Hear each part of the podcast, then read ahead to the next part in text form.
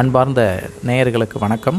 இப்போது தேசிய கல்விக் கொள்கை ரெண்டாயிரத்தி பத்தொம்போதை பற்றிய ஒரு சில கருத்துக்களை நாம் பார்க்கலாம். இது இணையதளத்திலிருந்து நாம் உங்களுக்கு தமிழ் பிடிஎஃபாக நான் பார்க்கிறேன். இதனுடைய தொலைநோக்கு என்ன சொல்கிறார்கள் என்றால், உயர்தர கல்வியை அனைவருக்கும் வழங்குவதன் மூலம் நிலைத்து நிற்கக்கூடிய, அனைவரும் சம வாய்ப்பு அளிக்கக்கூடிய, உயிரோட்டமுள்ள அறிவுசார் சமூகமாக நம்முடைய நாட்டை மாற்றுவதற்கு நேரடியாக பங்களிக்கக்கூடிய இந்தியாவை மையப்படுத்திய கல்வி அமைப்பை தேசிய கல்விக் கொள்கை ரெண்டாயிரத்தி பத்தொம்போது முன்வைக்கிறது என்கின்ற இந்த கருத்தை ஒரு மைல்ஸ்டோனாக இங்கே குறிப்பிடுகிறார்கள். அடுத்தது கொள்கை கண்ணோட்டத்தின் முக்கிய கு குறிப்புகள் பற்றி பார்க்கலாம். நம்ம இதில் மழலை கல்வி, பள்ளிக்கல்வி பற்றி என்ன சொல்கிறாங்க அப்படின்றத பார்க்கலாம். முதல்ல மழலையர் கல்வி. இந்த கொள்கையானது தொடக்க ஆண்டுகளின் முக்கியத்துவத்தை வலியுறுத்துகிறது. மேலும் ரெண்டாயிரத்தி இருபத்தி ஐந்தாம் ஆண்டுக்குள் மூணு டு ஆறு வயதுக்குட்பட்ட குழந்தைகள் அனைவருக்கும் பெருமளவில்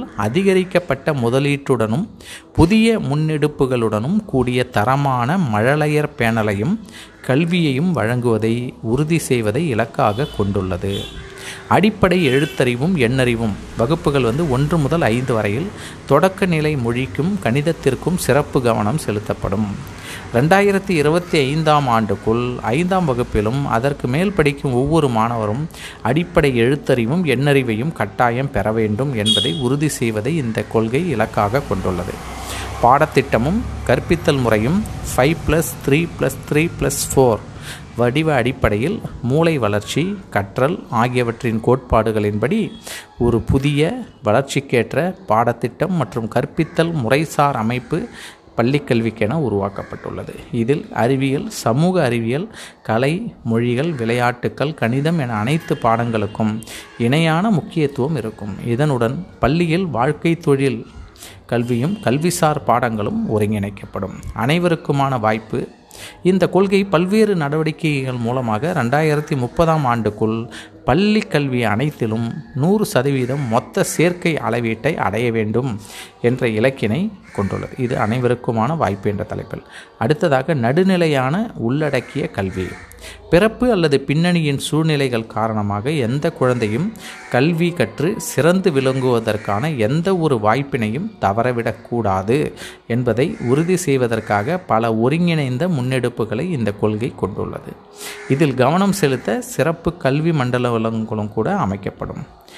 ஆசிரியர்கள் உறுதியான வெளிப்படையான செயல்முறைகள் மூலம் ஆசிரியர்கள் பணிக்கு தேர்ந்தெடுக்கப்படுவார்கள். பதவி உயர்வுகள் தகுதி அடிப்படையில் இருக்கும்.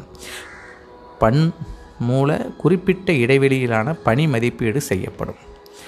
மேலும் கல்விசார் நிர்வாகிகள் அல்லது ஆசிரியர் பயிற்றுனர் ஆவதற்கான முன்னேற்ற வழிகளும் கிடைக்கும். பள்ளி ஆளுகை. பள்ளிகள் பள்ளி வளால வளாகங்களாக நிறுவப்படும். பத்து இருபது அரசு பள்ளிக்கூடங்கள் குழுவாக. இது ஆளுகைக்கும் நிர்வாகத்திற்கும் அடிப்படை பிரிவாக இருக்கும். இது வலிமையான தொழில்சார் ஆசிரியர் சமூகத்துடன் உள்கட்டமைப்பு, கல்வி மற்றும் மக்கள் ஆகிய வளங்கள் கிடைப்பதை உறுதி செய்யும்.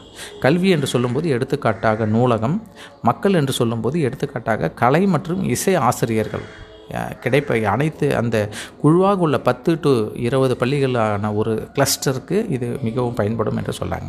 பள்ளிகளை ஒழுங்குமுறைப்படுத்துதல். விருப்ப முரண்களை நீக்குவதற்காக பள்ளிகள் ஒழுங்குமுறைப்படுத்துதலும் இயக்குதலும் தனி அமைப்புகள் மூலமாக செய்யப்படும் கொள்கை வகுத்தல். ஒழுங்குமுறை, இயங்குதல், கல்விசார் விஷயங்கள் ஆகியவைகளுக்கு தனித்தனியாக அமைப்புகள் இருக்கும் என்று இந்த பள்ளி கல்வியில் பற்றி இந்த முக்கியமான தேசிய கல்வியின் கொள்கையின் வரைவு திட்டத்தில் முக்கியமாக சொல்லப்பட்டிருக்கக்கூடிய கருத்து இது. இப்போது நடைமுறையில் வந்துள்ளது. இந்த பள்ளி வளாகங்கள் கிளஸ்டராக ஒரு ஹையர் செகண்டரி ஸ்கூல் உடன் மற்ற சார்ந்த தொடக்கப்பள்ளி, நடுநிலைப்பள்ளி, உயர்நிலைப்பள்ளி ஆகிய அனைத்தும் அந்த ஒரு பள்ளியுடன் இணைக்கப்பட்டுள்ளது. அந்த அது இப்போது நடைமுறைக்கு வந்திருக்கிறது. ஆசிரியர் பயிற்றுனர்கள் இப்போது அதற்காக ஒரு ஆசிரியர் பயிற்றுனர் அவர் அந்த பள்ளியை சார்ந்த அந்த கிளஸ்டரை சார்ந்த அனைத்து பள்ளிகளையும் பார்வையிடுவது, வழிகாட்டுவது, தகவல்களை பெற்று மேற்படி தலைவர்களுக்கு அல்லது மேற்கண்ட அதிகாரிகளுக்கு தருவது போன்ற பல பணிகள் இப்போது சிறப்பாக செயல்பாட்டில் உள்ளது. அதுபோல் பள்ளிகளில் உள்ள வளங்களை பயன்படுத்துவது மிகவும் அருமையாக உள்ளது. அதுவும் இப்போது நடந்து கொண்டிருக்கிறது. நன்றி. மீண்டும் அடுத்த ஒரு கல்வி தேசிய கல்விக் கொள்கையில் பார்க்கலாம். நன்றி.